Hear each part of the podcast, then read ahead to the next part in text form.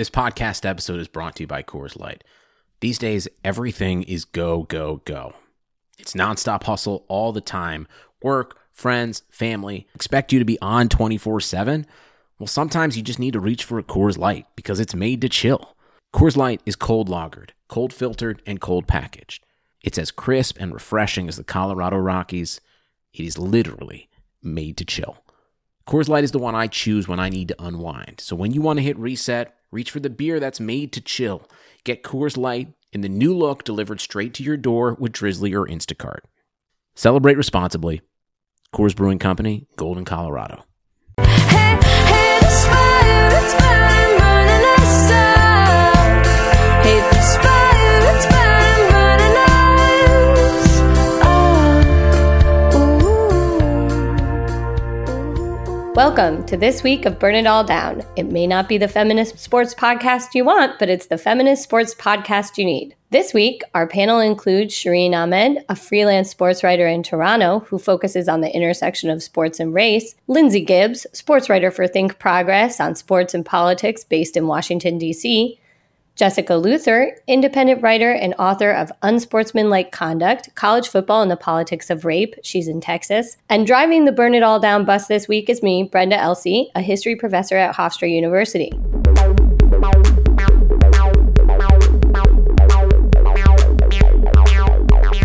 This week, we'll discuss the issue of women athletes' concussions, the pseudoscience behind limiting women's natural testosterone levels in track and field, our reactions to Wimbledon thus far, and we check in on Monica Gonzalez, the former captain of Mexican National Soccer Team, after her world record-breaking climb up Mount Kilimanjaro to participate in the highest ever regulated soccer match. So much to burn and so little time. So let's jump right into topic number one. Maybe the only time that we want women's soccer to follow the N F L's lead, maybe when it comes to concussion protocols. Jessica, do you want us? Do you want to lead us into sure. this one? Uh, so the latest issue of E S P N magazine, it's actually the body issue, so you've probably seen it. It features an article by Peter Keating about why no one cares about concussions when it's women who get them. So Keating writes, quote, "The latest studies continue to find that women get brain injuries more often in sports also played by men, but research into why and how is lagging to non-existent, as are efforts to reverse the trend, which means millions of female athletes are putting their brains at risk unnecessarily." He notes that, quote, "When it comes to looking deeper into the experience of concussions among female athletes specifically, researchers, for the most part, have been uninterested, unwilling, or unfunded," which basically sounds like science about women in general. So in that same issue of E S P N magazine, figure skater Ashley Wagner talks about the impact of the five concussions she has had in her career. And I will admit that I had actually never even considered concussions in figure skating before I read this, and it is simply quite shocking to read about how this brain trauma has altered Wagner's life. So she says, quote, "The concussions definitely rewired my brain and the way that I process information. My short-term memory is not that incredible. Talking to me is a little bit like talking to Dory from Finding Nemo." She goes on to talk about how she has trouble remember cor- remembering choreography. She forgets in the middle of performances what the next thing is that she needs to do.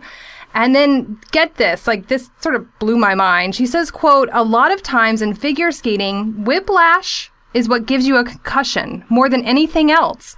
You don't even have to hit your head on the ice to get a concussion. So having that neck strength has helped a lot in that aspect of my life." I mean, that is just wow. Um, so this gender disparity in concussion and brain trauma research has bigger ramifications than just in sports. Outside of athletes and soldiers, the group that experiences these issues the most are domestic abuse victims, the overwhelming majority of whom are women.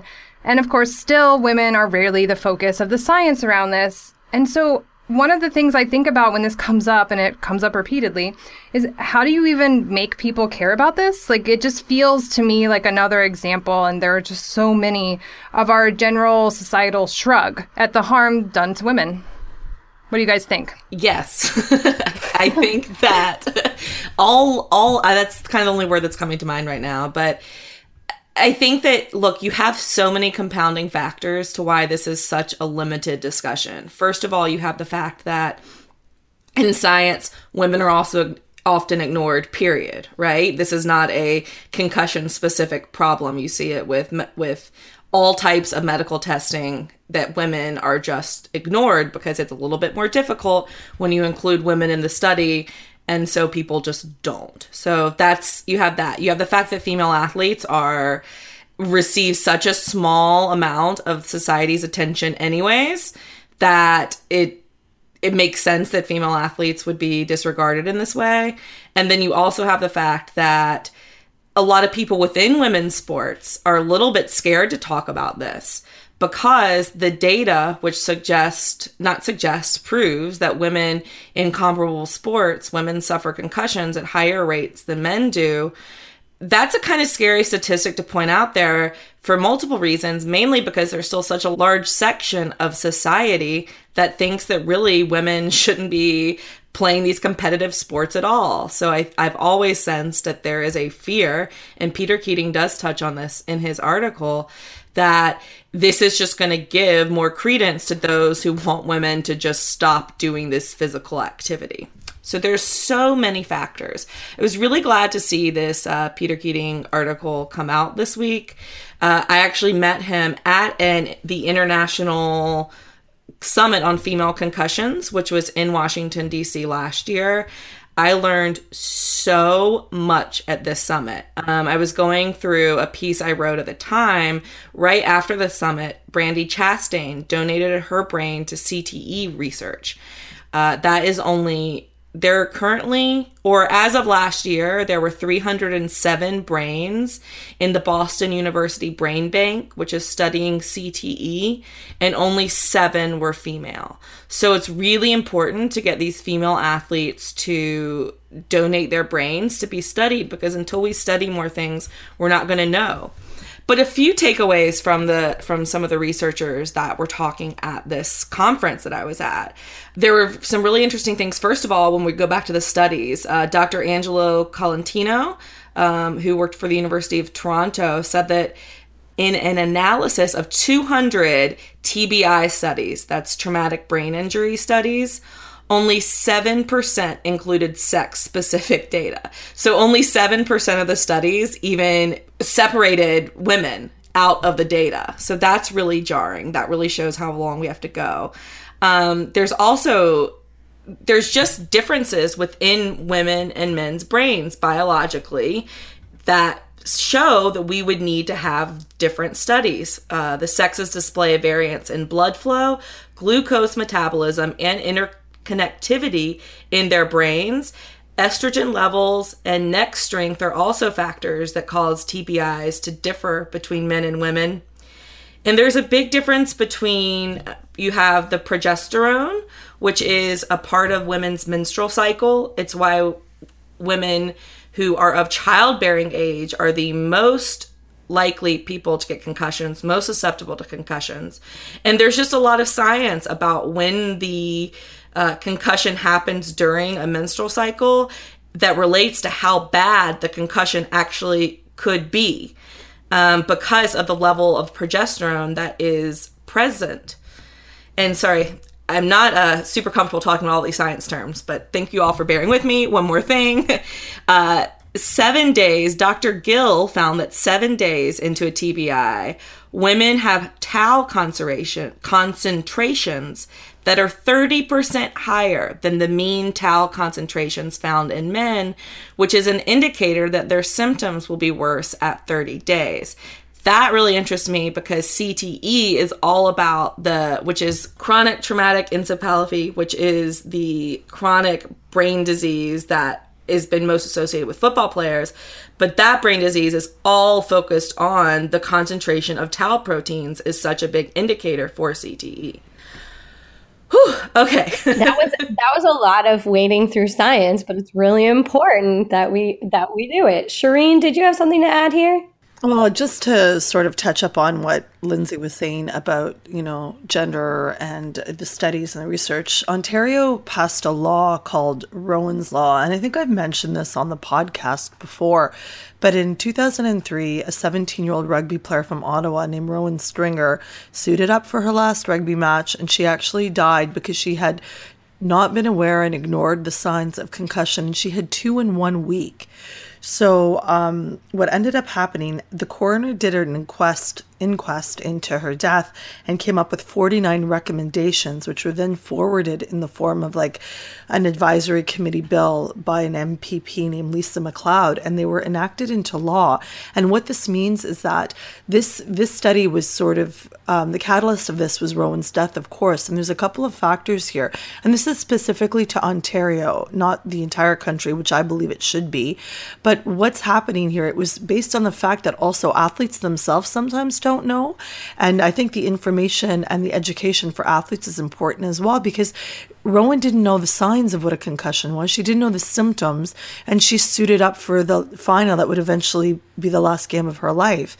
And I think it's really important, they mentioned in some of the reporting that she had Googled concussion on her mm. phone to find out what it was, because she didn't even know. And I, the National posted a four-part or three-part series on this, and I remember I played rugby, I, knock on wood, thirty-five years of soccer playing, I've not had a concussion.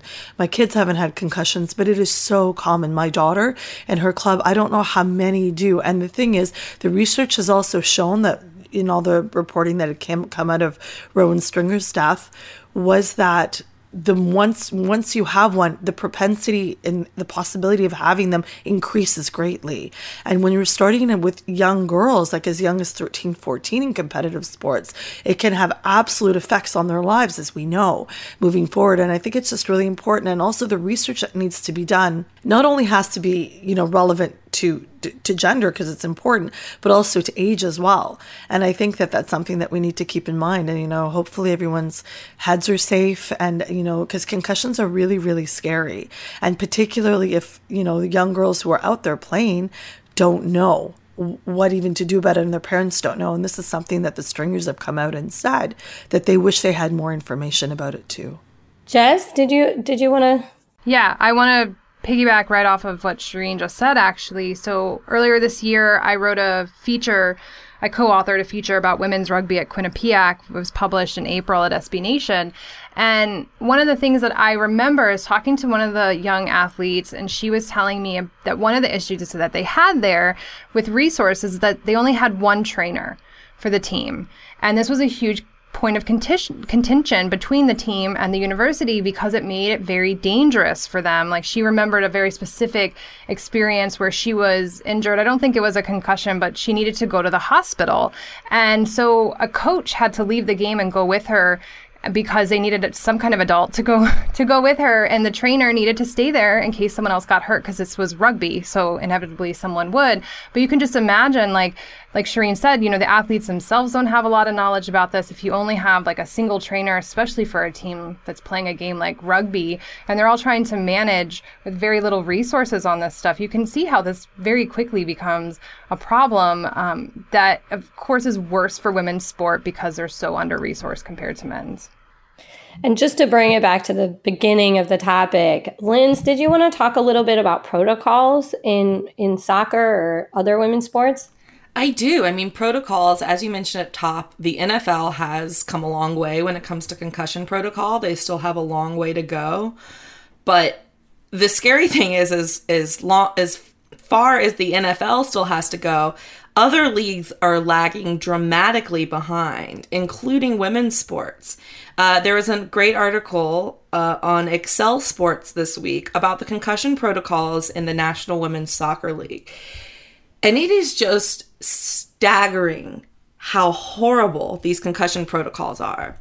Um, so just reading from this article, according to the league's current protocol, all players must take an impact test, a computerized concussion assessment exam, to before the season starts, and that establishes baseline data, which that is a good thing to have. Before you start any of this stuff, you need to have a, each player's base baseline data, because concussion symptoms and our just normal cognitive functioning varies from person to person. So now, whenever a player is suspected of a concussion, she has to be given this impact test again, and then she has to keep taking it until she passes it, and there's usually a week in between. However, when the player passes that test, they go on to the next phase, which, wait for it, is headers. What? Oh my God. What? I'm just gonna. Yeah. I'm, sorry, I feel like I've been ha- had some been talking a lot, but I just have to read this. day day one, you were ex- you were to head the ball eight yards away, five times forward, five times on the right, five times on the left. Sky Blue F C player Kelly Conhekini, who has suffered multiple concussions, told Excel Sports of the process. Day two, you are now eighteen yards away from the ball, and the same procedure follows. Five times forward, five times on the right, five times oh on the left. God.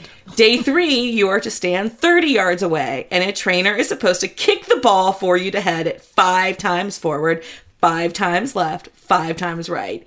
It is absurd. Lindsay, I don't under... Can you explain how, what are they looking for when they're doing this? I don't know, really. Aggravating concussions? I, th- I think they're looking... F- I mean, that's what it ends up doing. I mean, I think they're they're checking... I don't understand this like, at all. No, I don't understand it at all. I mean, because what it ends up meaning is that a player has to... Ends up having to, in the course of three days... Head forty-five, had the soccer ball forty-five times in three days. There's no specific proof that it's headers that cause the ball. I mean, from the things I've read and the experiences I've had, collision is actually one of the, the, the biggest causes of concussions of women in soccer. So I don't even understand why these incessant heading drills are happening. Like, I just, I don't get it. No, I don't, I don't, like, I don't understand this at all. And the piece doesn't really go into exactly why this is the pr- protocol, though that is definitely reporting I would like to uh, continue to do. But it does say in the piece that a lot of the coaches and players, the coaches will encourage the players not to do this part of the test.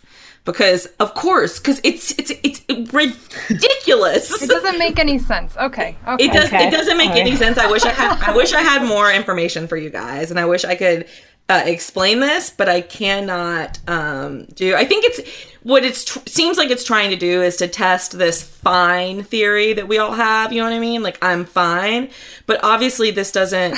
this this just makes sure you're not fine instead of like figuring out if you are fine.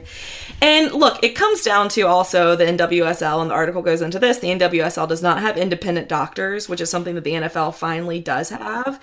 And so uh, it, it goes, it's back to a resource thing, you know, which you see it's better, of course, than a lot of high school and college sports. But even on the professional level, women's sports don't have the resources that men's sports have. So they don't have the trainers around. They don't have the education.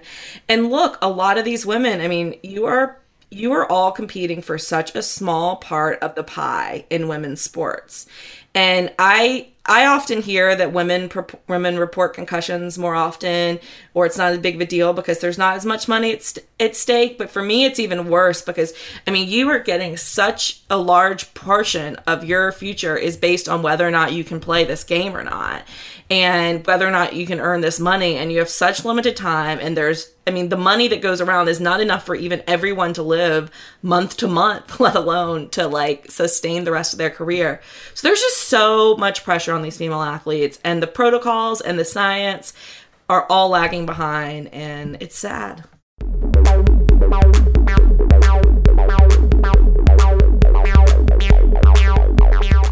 Speaking of pseudoscience and gender disparity in sport, let's move on to topic number two. The International Association of Athletic Federations, or the I A A F, continues to meet and examine regulations surrounding women women athletes' natural production of testosterone and its relationship to their supposed athletic advantage. This week, a number of stories appeared regarding whether Dutee Chand and Caster Semenya, among others, could be forced to undergo hormone therapy to compete. Earlier this week, I interviewed expert Katrina Karkazis to break down the media misunderstandings for us.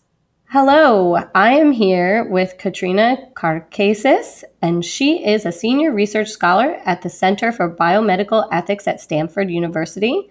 Burn It All Down is thrilled to have her here. She is the author of forthcoming book T, The Unauthorized Biography, which is under contract with Harvard University Press, and she's writing it with Rebecca Jordan-Young. This week, we saw a number of articles come out surrounding Dutee Chand and Caster Semenya and new supposed findings about uh, testosterone and its production in athletes. And we wanted to ask Katrina today to talk to us a little bit about what's going on with the use of science and policing women's bodies. Katrina?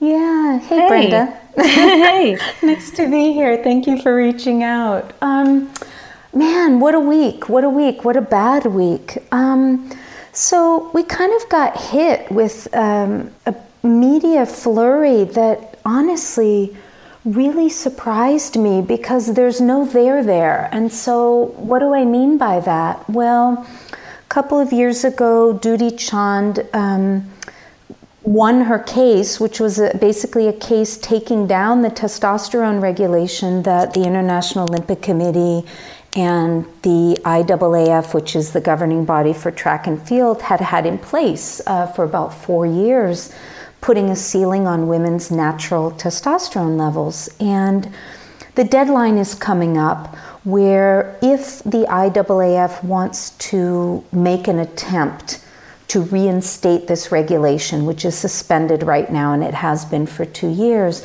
they have to file by the end of this month. And so they have published very little regarding evidence that they would need to reinstate this policy at the Court of Arbitration for Sport, and they are the ones that heard this case. And basically they have a task, so I kind of want your listeners to know what this task is because it becomes important. It was completely missed by the media, which was really frustrating um, and sloppy. So here's how this regulation works. It basically says testosterone is jet fuel for athletes. Women who have naturally higher levels have an unfair advantage over women who have lower levels.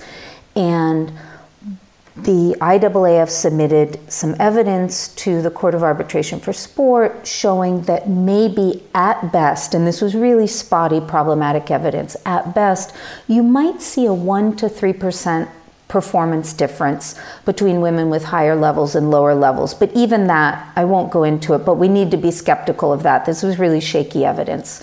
And the court said not good enough. This is a regulation that discriminates against women. And if you're going to discriminate, um, there has to be a valid reason. And what the I A A F has argued is that these women have male typical advantage. Okay, what does that mean?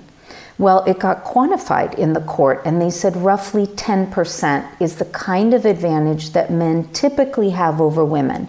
And so if you're going to discriminate against women with higher testosterone levels who have every right to be in the women's category, it needs to be along the lines of a ten percent or so performance difference. So that's what they have to show. And we don't need to be scientists to understand that they can't show this. Uh, why can't they show it? Well, because if women, these women were doing ten percent better, they would be clocking male times, right? They would be yeah. up at that level. Yeah. So anybody can look at the times and see that, you know, women like Dutee and Caster are nowhere near male times in, in their events, mm-hmm. right? Which is eight hundred meter for one of them and one hundred meter for the other. So this study came out. The Guardian went with a splash. They've done some really horrible coverage, very pro-regulation, um, and argued that like this is what uh, the I A A F needed to reinstate the policy. And it's no different than the evidence that they showed in twenty fifteen when we tried the case, which is again one to three percent.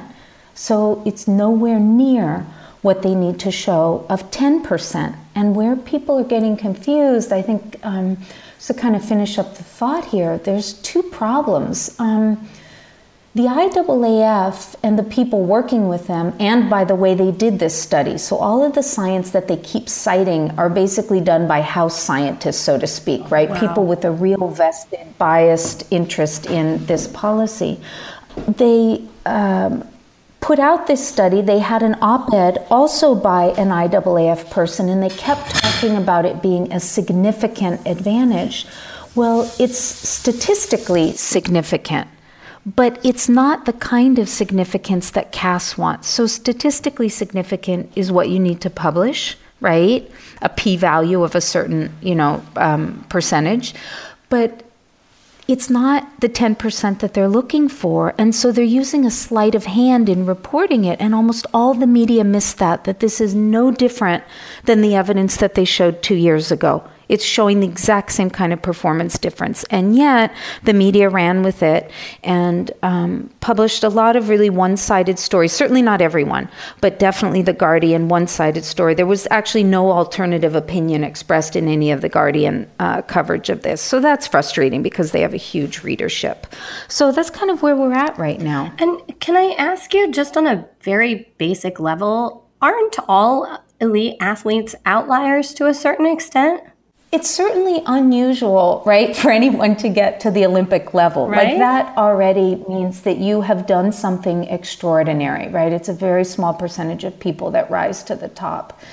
And part of what troubles me about this conversation, including the conversation about uh, the science, is the certitude that people um, seem to bring to bear on this conversation. We know testosterone is the primary driver of athleticism. We know that women with higher T have advantage. So everybody ignored the zinger in this study. There's a throwaway sentence in there, like four or five pages in, that says that So this is a study that looked at men and women athletes. The men, they found no relationship between testosterone and athleticism. Wow. None. Which is, I mean, not only is that just sort of unbelievable for many people, not for me, because, you know, I've been right. reading some of the research, and so it doesn't surprise me, but common thought is that testes- testosterone drives all things masculine. It doesn't drive athleticism here. And regarding the, the regulation, it completely undermines their theory that, you know, this is the primary determinant fueling men's performances ahead of women's, you know, women with higher levels, you know, above women with lower levels, right? So it's not the primary driver. And certainly they didn't look at any other physiological factors. So, you know, we're at the beginning, I think, in some ways of understanding the genetics of athleticism. No matter what, it will be complex. So the idea that there is one biological factor or one thing that is the primary driver, you know, most people in sports science will tell you, no way, no way, right? No way.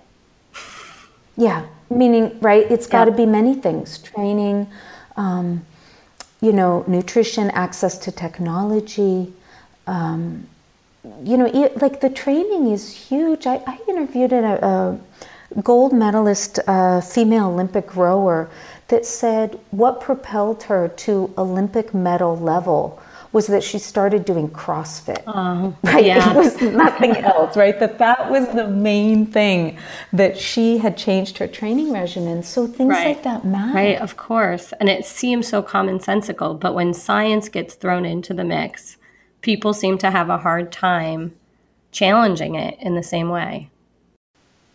It carries such a weight that is unbelievable. I mean, what I've thought, so I've been looking at this regulation now for about five years, or actually, I guess six years now, and it is the claim that needs no evidence.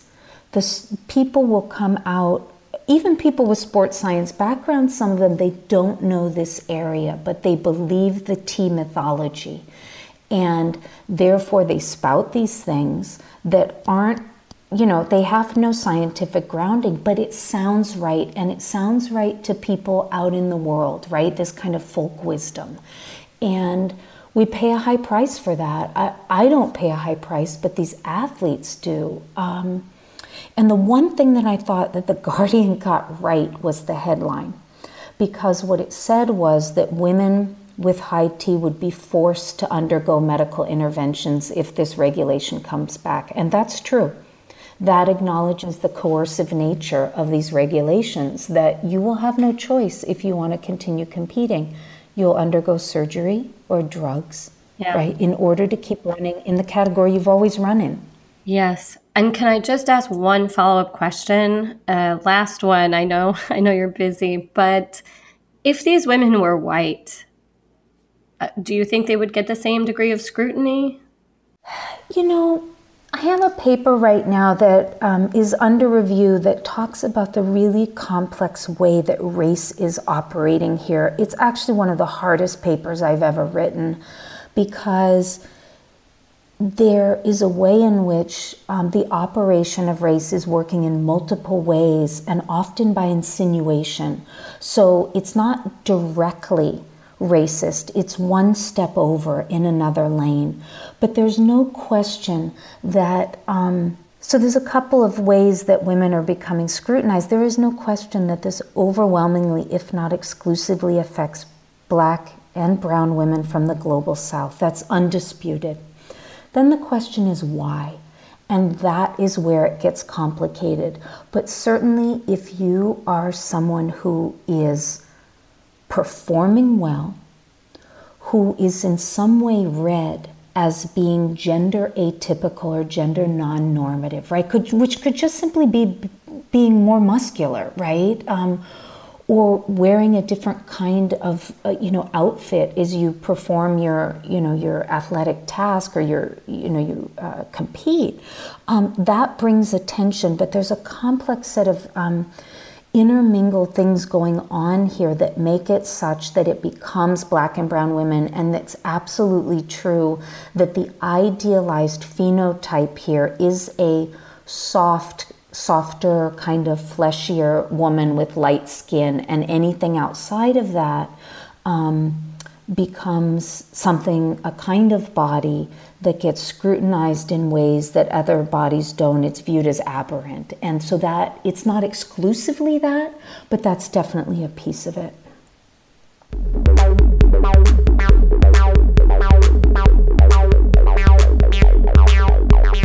There's a healthy love of tennis here on Burn It All Down. And of course, we are in the thick of the Wimbledon tournament.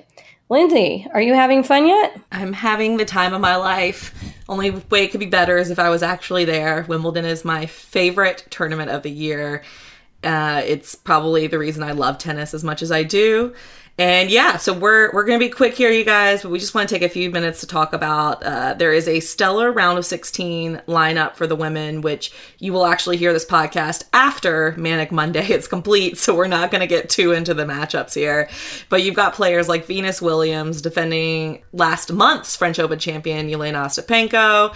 You've got um, Angelique Kerber, the world number one, has found some form. There's just some awesome things. There's been some hard things to watch, too, such such as uh, Bethany Matek-Sands, the number one doubles player in the world, who was going for her fourth uh, doubles grand slam with her partner Lucy Safarova. She hurt her knee, and there was a really horrible injury that she received in her, the second round of singles, and that was really hard to watch, but um, we wish her the best recovery. But look, I, Jess and I just wanted to take a second to chat about this. Jess, what have been your biggest takeaways from this week? Oh, I think easily, this is one of those tournaments where I'll just say the best matches have been on the women's side so far in this first week. And like, you are a bad tennis fan if you believe that only men's tennis is worth watching, or that having five setters is some magical formula for perfect sports drama. The women have just destroyed that in this tournament. We get this every once in a while where it works out this way, but like, they have just been spectacular. We have had so many tight three setters with like really intense, beautiful tennis happening on the court. And it's just been really fun to watch the women's side of this. And I just want to give them props. Props. And I just want to shout out my friend, uh, Ben Rothenberg, who wrote what is my favorite article at the first week, which is Yelena Ostapenko's fans don't cheer for Yelena, they cheer for Alana. And apparently, this is just a little, it's just one of those random, like, cultural stories. But so Yelena Ostapenko, uh, Yelena is her real name, but apparently she wants everyone to call her Alana. And apparently everybody in Latvia calls her Alana, A L O N A. And there is, we'll of course put this in the show notes, there's some crazy misunderstandings here about how this all came about. And at one point, Ben quotes someone from the Terminology and Legal Translation Department at the Latvian State Language Center, which I am so jealous that I have never had an excuse to uh, source those, that department. But anyways, it's just a fun story to get to know the French Open champion a little bit better. Uh, and of course, as always, from me, go Venus. Yeah, go Venus. Go Venus. Always go Venus. As much as this Venus. Is loving Serena's own, it's clearly also yeah. loving Venus. So hopefully she won't have lost by the time this goes live. But we, we listen, still love her, no matter what. We love her even if she, even if she does lose. We love her unconditionally. Absolutely. Well, thanks very much for that wrap up.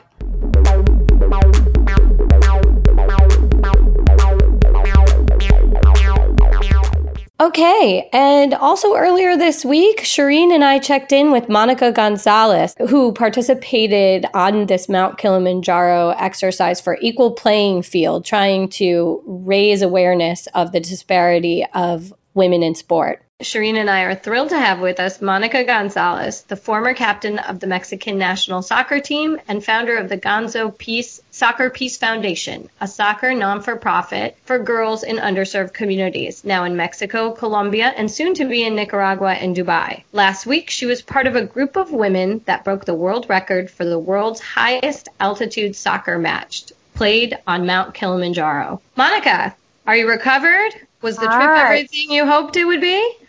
uh, the good thing is I went without expectations, uh, so it was everything and more. And no, I'm not even nearly recovered. Uh, I, I fell asleep at four p.m. last last night, yesterday, and woke up like around between seven and eight this morning in like all my clothes, which is something I never do. And I had just come back from a massage and like a Gonzo soccer meeting. So that was something I forgot to plan for. It was a lot more physically taxing than we thought it was going to be. Well, it's you're for the one thing, you're professional soccer player, so you understand what that is. But then to play after climbing a mountain, like I don't I just want to explain what this is. Well, and um, for a lot of people that don't know. For ten, in tents and sleeping, on, you know, in, in a tent, like where in the middle of the night you wake up and you've slid halfway down the the tent, and Lori Lindsay is kind of halfway snoring in your ear and poking you every other half second so that you can stop snoring. I mean, well, I mean, yeah, it's not exactly optimal. It's not optimal pre-match conditions, I don't think. But uh, um, just just for a little, a few of our listeners that actually don't know, uh, Monica was part of this really incredible project called Equal Playing Field, and what it was is women from more than was it twenty countries around the world played a match yeah. after climbing after climbing Kilimanjaro. So they climbed. How twenty-two thousand feet, I believe it is, the elevation? Up to nineteen thousand feet, so it was like fifty-eight hundred meters is the actual summit. And the game, we had to go down into a volcanic crater because this is the highest single single standing mountain in the world. Um, so it's just like one beautiful volcano that you kind of do a dance with for eight days, walking around. You know, you feel like you're walking in circles, but they have to acclimatize you little by little. Um, and they took a, a NASA doctor. I mean, they weren't messing around, and had us do evaluations to have the U S national team, you know, fitness trainer with us, and had the little sleep watches on and the G P Ses in our back. We had uh, a practice game halfway up, and there's dust the whole way blowing in your face and wind, and it's freezing cold. You know, you're on your feet all day. You get dehydrated because it's altitude. Uh, you get altitude sickness starting from the first day, or headaches and nausea and diarrhea. I mean, you know, it's like every single thing that you never have to go through as a real player. And then yet you're asked to, like, do that, wake up at three in the morning, climb another fifteen hundred meters, and then walk into a volcano and change into shorts and play a soccer game for ninety minutes. So that's kind of what we did. We were like, this is beyond crazy. Let's see how it goes. Uh, the minute they said, we're going to have a couple oxygen tanks for you guys up there if you need to run to the sideline, Monica, don't go take it all. Um, I was like, all right, I'm going to make it.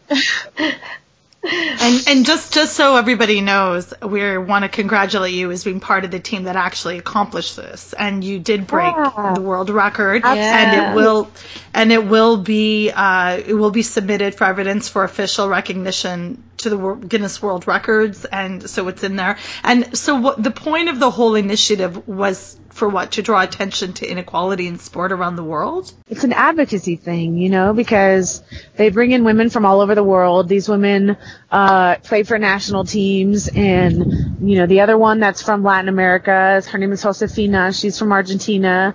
She works for the government and for, uh, for a uh, cause that on Twitter you can find it hashtag ni una menos, which means not one less. uh, which coincidentally entered into my life last December when I sta- accidentally stayed in an Airbnb where they had kidnapped, raped, abused, tortured, and murdered a seven-year-old girl named Juliana Zamboni while I was in Bogota to found, you know, formally the Gonzo Peace Foundation there in Colombia, where I've had five schools for the last three years. And it was obviously something that was kind of traumatic for me because I wasn't told over Airbnb exactly what had happened. And I had been there for three days, um, you know, and I had decided to go do, to go do this in the mountain to take her flag up to the top. And that was my cause. You know, that was my personal reason for going. And all of these women are like the biggest badasses from England, from France, from Saudi Arabia, from Jordan, and they've all either been willing to give their lives or put their lives at risk to play this game. You know, this game they love, and they realize that it's a symbol of the injustice in this world against women. And if men all over the world are already paying attention to football, why not use football as a means to show them exactly how unfair this world is and exactly why it's in their best interest to start fighting for our cause and to start fighting for balance. That's really beautiful. I, I, that description is, is really moving, Monica. Thank you. Thanks. Well, the mountain is in me now. So she talks. Like, I just I just can't get over the oxygen tanks at the sideline. Like, that's incredible. Oh, and we didn't even go use them until, like, you know, we got those, like, emergency, those, like, extreme weather breaks every twenty-two minutes when it's, like, eighty-eight degrees, like, you know, in Jordan for the U twenty World Cup, and they're like, oh, we're going to go take a break. Okay, pause, time out, you know, regroup. Well, we got one of those, and it was, like, legit, like, really needed. Um, we had sand flying in our face. Since I've been home, I've been coughing up, like, stuff, like, black stuff from my lungs. Um, you know, we this is something that people have never done before, and we needed three hundred fifty guides to carry our stuff, porters, to carry all the stuff that we were all carrying ten, you know, nine or ten kilos in our own backpacks, but they had to carry the goalposts. It was a FIFA regulated game, you know. Oh, and wow! Like, I never had to take a shit in the wilderness, and I only had to pee twice in all these days. So the organizers did an absolutely wonderful job in trying to make sure that we were as well taken care of as we could be on the way up. Wow, that's amazing. Well, we've got you on the line, and I know we don't have a ton of time and you're really busy. Could you tell us a little bit about Gonzo Peace, Soccer Peace Foundation projects right now?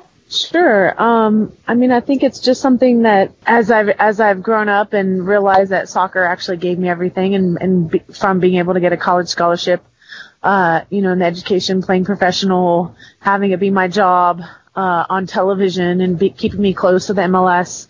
Uh, later doing Champions and doing it in Spanish, and now s- switching over to Mexico, working in the union with FIFA Pro and being able to defend the rights of the players, you know, just as soccer is exploding everywhere. I just feel like I came about in a really important time, and I'm such a nerd, I guess, for the game and for the women's game, um, that starting Gonzo Soccer has a, has given me a way to be able to make sure that our game grows in the places it needs to grow and in the right ways. Because in the United States, inner city girls don't get a chance to play, and it's becoming something that's very exclusive. I think you see it at the national team level. Um, and in Mexico, it's something that every girl everywhere should have the right to play, and only girls in private schools get the right to play, and nobody there takes it serious. So I got a little frustrated with the fact that Mexico, you know, kept having every single World Cup team have half the girls from the United States, you know, which is like how they got me. It sounds funny, but I do think you need to grow the talent here in Mexico. And I started doing that with Gonzo Soccer, being able to provide a place for these girls to go after school um, with time, taught me that when they're on a soccer field with a bunch of other girls, they're learning about themselves, they're learning how to socialize, they're learning how to work well with others, how to deal with losing, with winning, Um, and they're becoming empowered.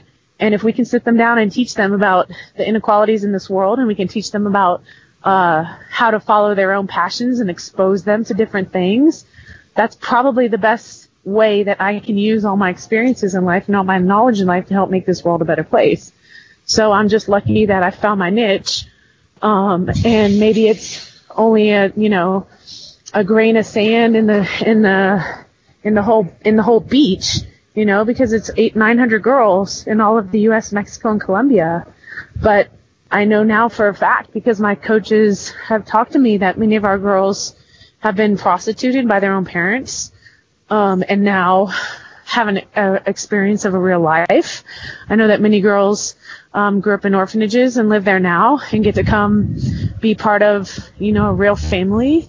And me going to Kilimanjaro just exposed me again to what being a part of a real family is like, you know, and being a part of a team and a bunch of women who are part of the same cause that you are, uh, is really powerful.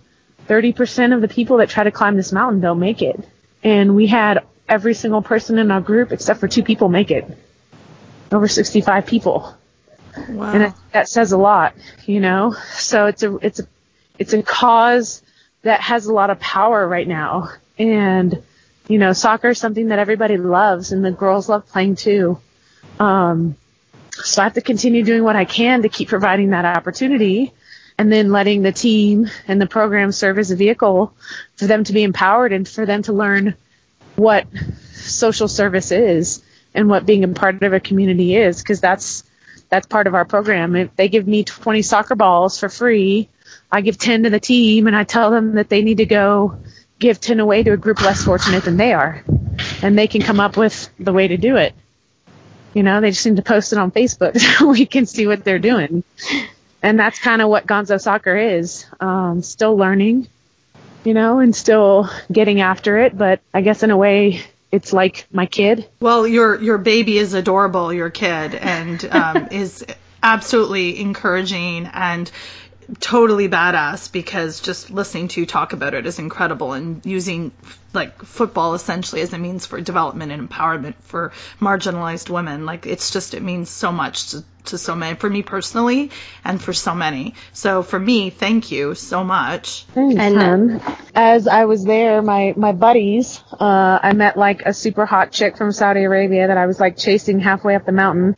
Kind of caught her, but not really. But at some point was like learned enough about, you know, she lives in Dubai, and a, a couple other girls from the trip do too. And one of them is a coach.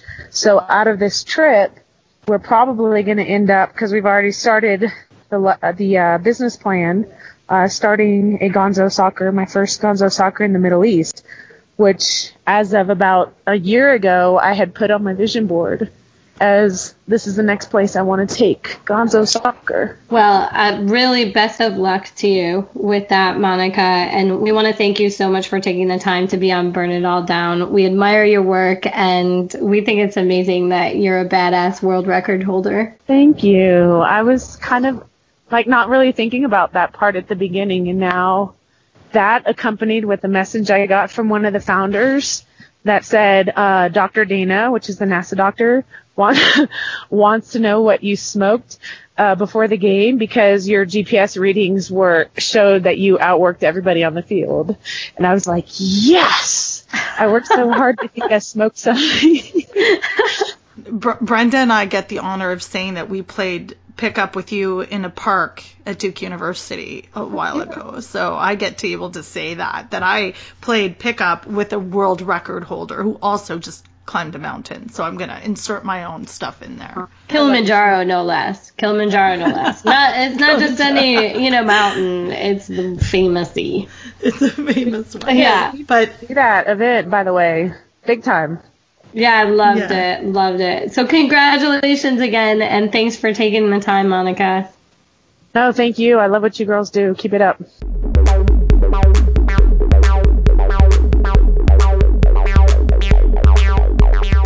Now it's time for everyone's favorite segment. We like to call it the burn pile, where we pile up all the things we've hated this week in sports and set them aflame. Shireen, will you start the fire? Gladly, happy to burn it all down. This particular thing has had me really, really frustrated. I don't know how many of our um, listeners are familiar with this dramatic and racist and xenophobic law that was tried t- to be enacted in France last year. Um, in addition to being a summer of glory for women's sports, two thousand sixteen also became uh, in France, it, it became a place where women's bodies were discussed and trying to be, you know, policed severely. The burkini ban came out. I wrote about it for the Shadow League, and I was, you know, incensed at how local law and lower courts, and actually what happened was mayors were trying to ban burkinis for whatever reasons, talking about they wanted to keep their spaces secular. And for me, any discussion about what a woman can wear is not a discussion to be had, except for women who want to choose what they want to choose. So this particular week, a lower court in Corsica finally reached a decision about the appealing, and it What it is, it's really horribly ironic because the decision itself is not actually, doesn't include a burkini. It was, the catalyst for this was a family that were fighting with the community, uh, like a North African family. There are no burkinis, burkinis at all involved in this. It's just a family that's having conflict with, with the, the community. And so a judge in the lower court decided that was a reason to ban the burkini. So it's upheld this ban. And it, it I had been speaking to a friend of mine named Rimsara Alouane, and she's in France, and she's she's really awesome. She's written about this as well, and I'll put a link to her work in the show notes. And she told me, and this is over, we were ranting and raging over a Twitter D M, and she said I could share this because she said, basically the judge failed to demonstrate the connection between the fight and the wearing of the burqa slash hijab. He doesn't even understand the difference between a burqa, a hijab, and a bikini. It's saying, it says that prohibiting these garments was justified to prevent public order disturbance. So when she said this, I was literally like, did you say public order disturbance in like caps? Because I'm shouting at this point over Twitter D M. And that's the reasoning that was used.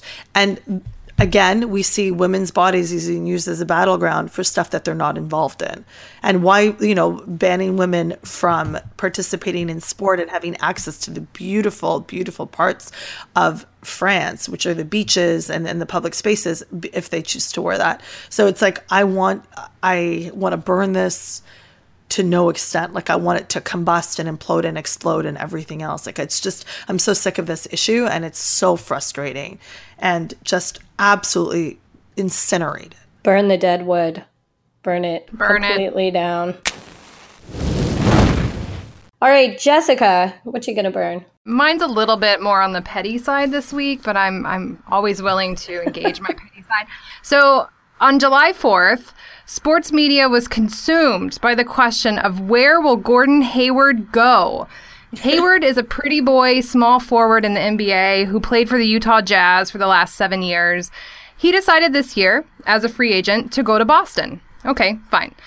But that day, while deciding which team he would play for next season, there was endless speculation about it. It went on for hours, finally capped off with a piece Hayward wrote, or at least put his name on, at the Players' Tribune, announcing his decision. Again, fine. But once the announcement was official, there was this thing that happened in sports social media that I hate. I just hate it so much. First, I just, I feel like I should preface by saying that I know why fans are into the drama of the N B A free agency decisions, and I'm not begrudging any fan that. Like, it's the simplest form of sports drama. You can be deeply invested in these decisions, and you risk nothing at all. So I get why people are into it.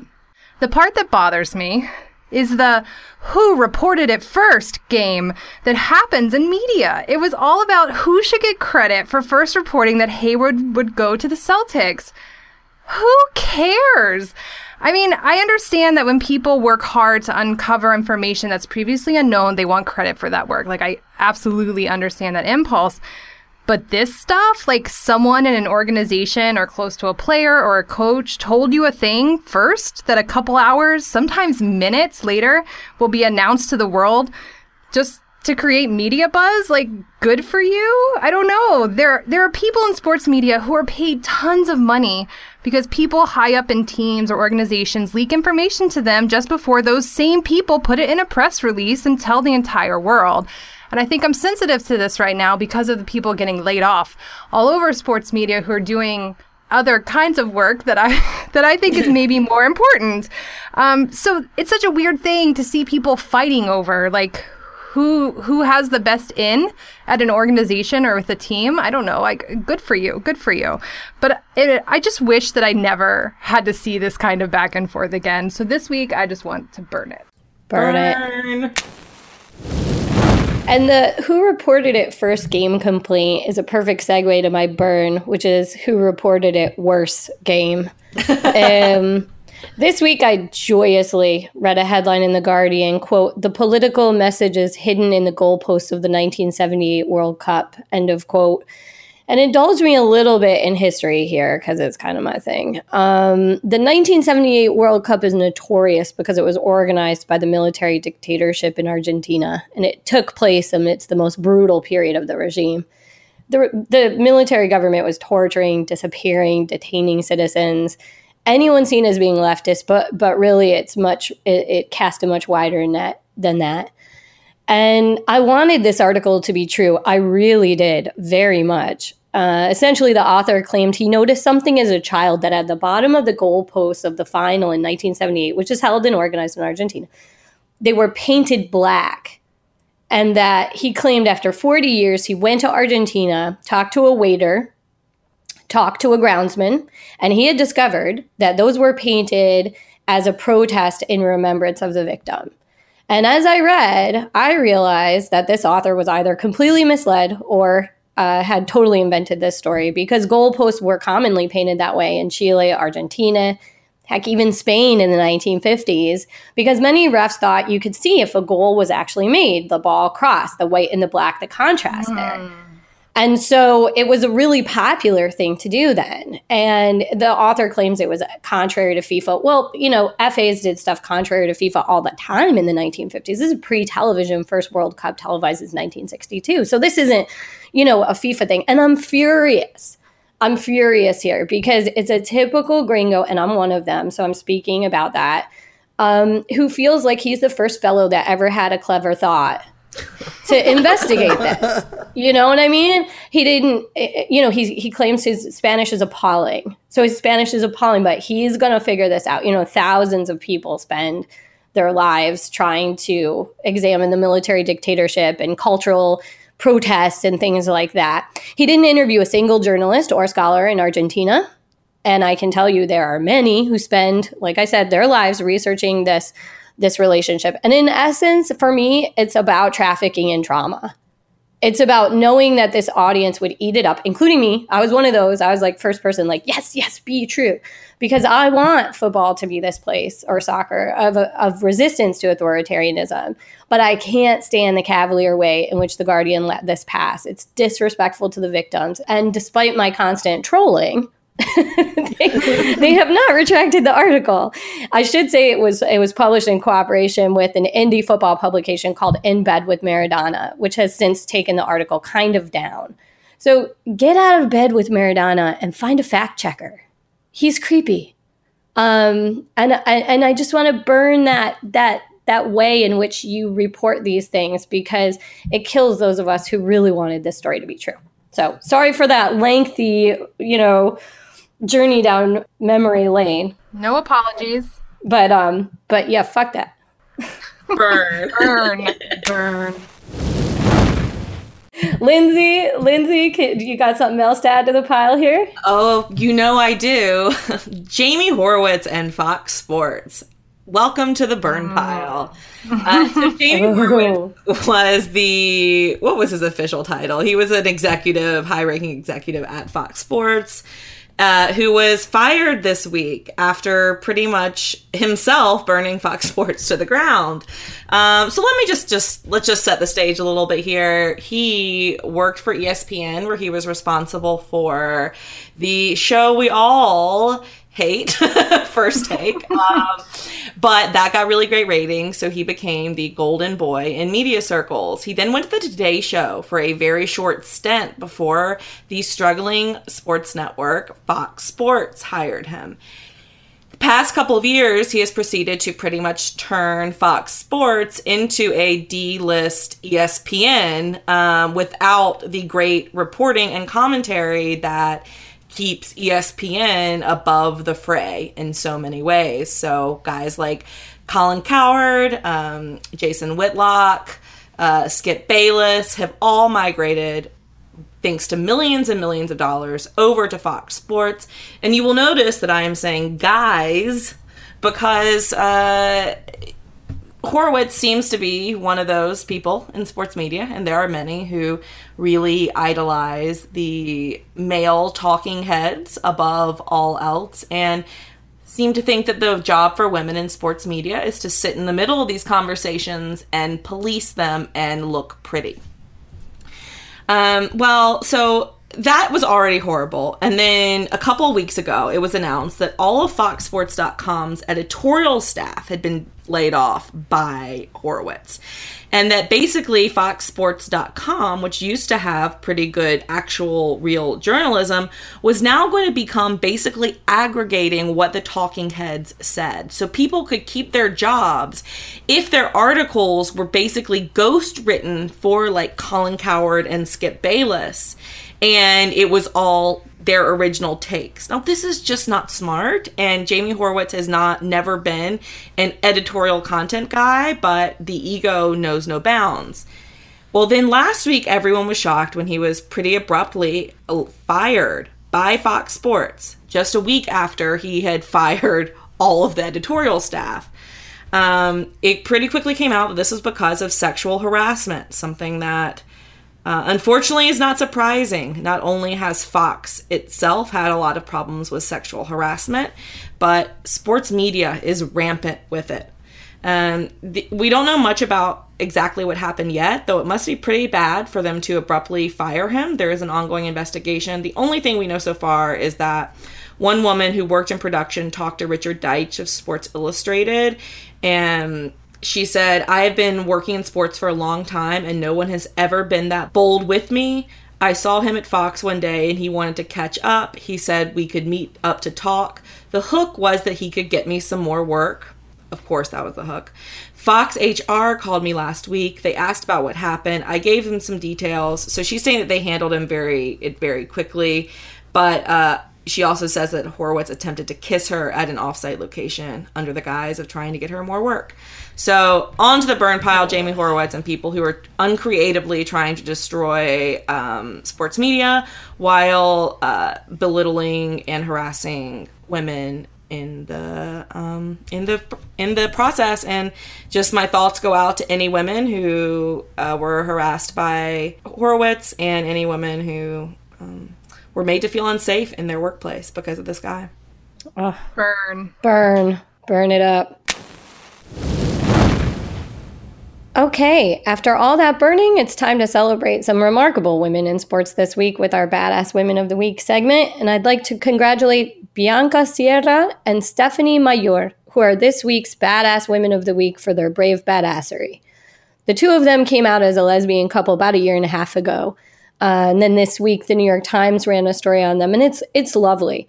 But more importantly than the than the beautiful pictures, which I hope they'll treasure and frame because they're just gorgeous, Um, these two soccer players have sparked a real discussion in Mexico. Uh, they've denounced the previous national women's team coach, uh, Leonardo Cuellar, who, if you follow Mexican soccer, is a pretty notoriously controversial coach. He's he's since been fired, but he was the longtime coach of the team.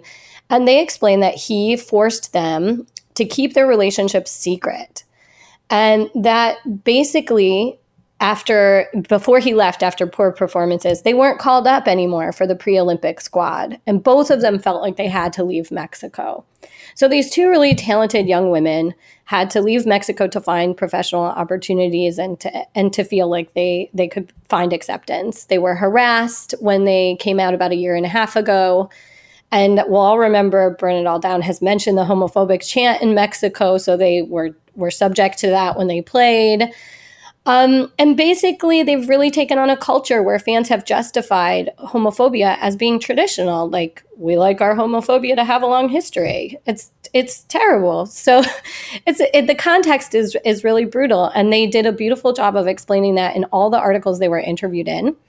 After playing in Norway and Iceland, respectively, now they've both landed jobs in the same club. And there's really good news about this, which is that the new coach for the women's soccer team, Roberto Medina, has called them both up to play this weekend for a friendly against Sweden. So it's really exciting. And I think they've had a lot to do with that change. And so at Burn It All Down, we'd like to recognize Bianca and Stephanie for their courage in the face of bigotry. Yay. Yay. I know, it was a really beautiful story. And and Shireen, I know, I know, it was really beautiful. And the New York Times did just such a great, we'll we'll post some pictures, um, you know, links to the pictures of of them and their story on the on the page. Shireen, did you did you want to start us off with honorable mentions? Yes, thank you so much. I'm also still reveling in the gorgeousness of the photos and the story of Bianca and Stephanie. Like, wow, yes, well done for choice, Brenda. Um, moving on to honorable mentions to recognize other total badassery was uh, a friend of mine, a woman who's become a friend of mine named Khadija Diggs. Now, Khadija is a Black Muslim American woman, and she has two triumphs that I just wanted to recognize. First of all, she competed in her first open water swim competition um, against mostly pure swimmers, and she came in third, but then she actually won the one, 1K, and I think uh, after starting two minutes late. And I just, I love her so much, and she's an inspiration. I, she was one of the Muslim athletes I featured for a BuzzFeed piece about how they train during Ramadan. So this is also, keep in mind, only a couple weeks after fasting for a whole month, she started competing again, like rigorously.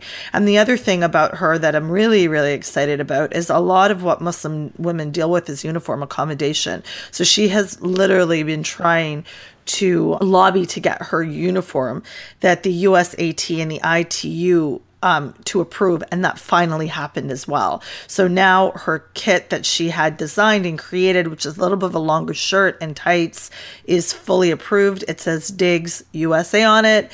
Um, it's she looks fabulous, and I'm so excited for her about these accomplishments. Love that. Yay. Awesome. Other honorable mentions? Shireen, did you have another? I do. Oh, my goodness. I'm like, this is one of my favorite parts of this podcast. It's just like coming across fantastic news. And my first thought is, oh, my God, this is amazing. Second is, oh, my God, I need to put this into the podcast somehow. So I love this space. They're so, like Phoenix from the ashes. Phoenix from the ashes. Um, so uh, Katina Hosu um, is a swimmer, and this is really, really, I love this. She created the first professional Swimmers Union in order to influence FINA, the international governing body of swimming. And I think this is great because what it does is it stems to amplify the voices and the needs and the concerns of swimmers. And the fact that it was created by and started by a woman is, is I think, super, super important. And I quote, in her previous letter, open letter, Hosu, speaking on FINA's leadership, said, our leaders seem to think our sport is amateur, therefore we are amateurs, and that is exactly the way that they treat us. And referencing the Association of Professional Tennis Players, A T P, boycott of Wimbledon nineteen seventy-three, Hosu believes it is time swimmers unified in the same manner to give athletes a more equal share of the profits garnered by FINA and other broadcasters of swimming events, end quote. And uh, I'll actually put up a link as well. It'll be in our show notes. And it, this is just really, really, really relevant because not only does it talk about more financial security for athletes, it talks to amateur athletes, and I think, and professional athletes. It talks about giving them ampli- amplification of their needs and concerns. So I'm all about for unionizing athletes. Definitely. Uh, I have one quick one to add. I just wanted to shout out Danielle King, winner of the twenty seventeen K P M G Women's P G A Championship. Uh, she, this was her first L P G A Tour win, and it happened to come at a major, which is just incredible. She is lovely. I actually was doing a piece on Lydia Ko and the P G A and the L P G A Tour a couple of years ago, and Lydia Ko wasn't free to meet, and so the Uh, they actually put me in touch with Danielle, who is Lydia's best friend, and she called me out of the blue just to chat about Lydia for a while for my piece, which, if anyone knows, is just the rarest thing to get an athlete to just call awesome. you, not to not for a piece about them, but for a piece about their friend, um, you know, and competitor, you know. So that was just what I was really happy to see that she won this week. There's been a lot of fun. Uh, she's been been really great on social media, and there was a really touching moment when her caddy stole the official bib from the championship, which he wasn't supposed to do, and they brought it to her dad's grave. Her dad passed away a couple of years ago, and they brought it to his grave, and that was really sweet. Um, and for you meme lovers out there, uh, Michelle Wee, another L P G A golfer, while filming uh, Danielle receiving her trophy, uh, said the floor is lava and made Danielle like get onto a table. And so that was just lovely. It was a really great win, and I just wanted to give her a shout out. That's amazing.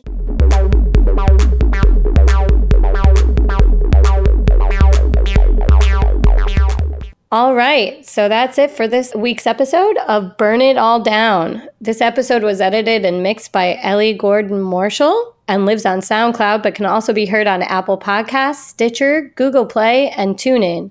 We always appreciate your reviews and feedback, so feel free to subscribe, rate, and tell us what you liked or what you didn't about the show. We also hope you'll follow us on Twitter at Burn It Down Pod and on Facebook at Burn It All Down.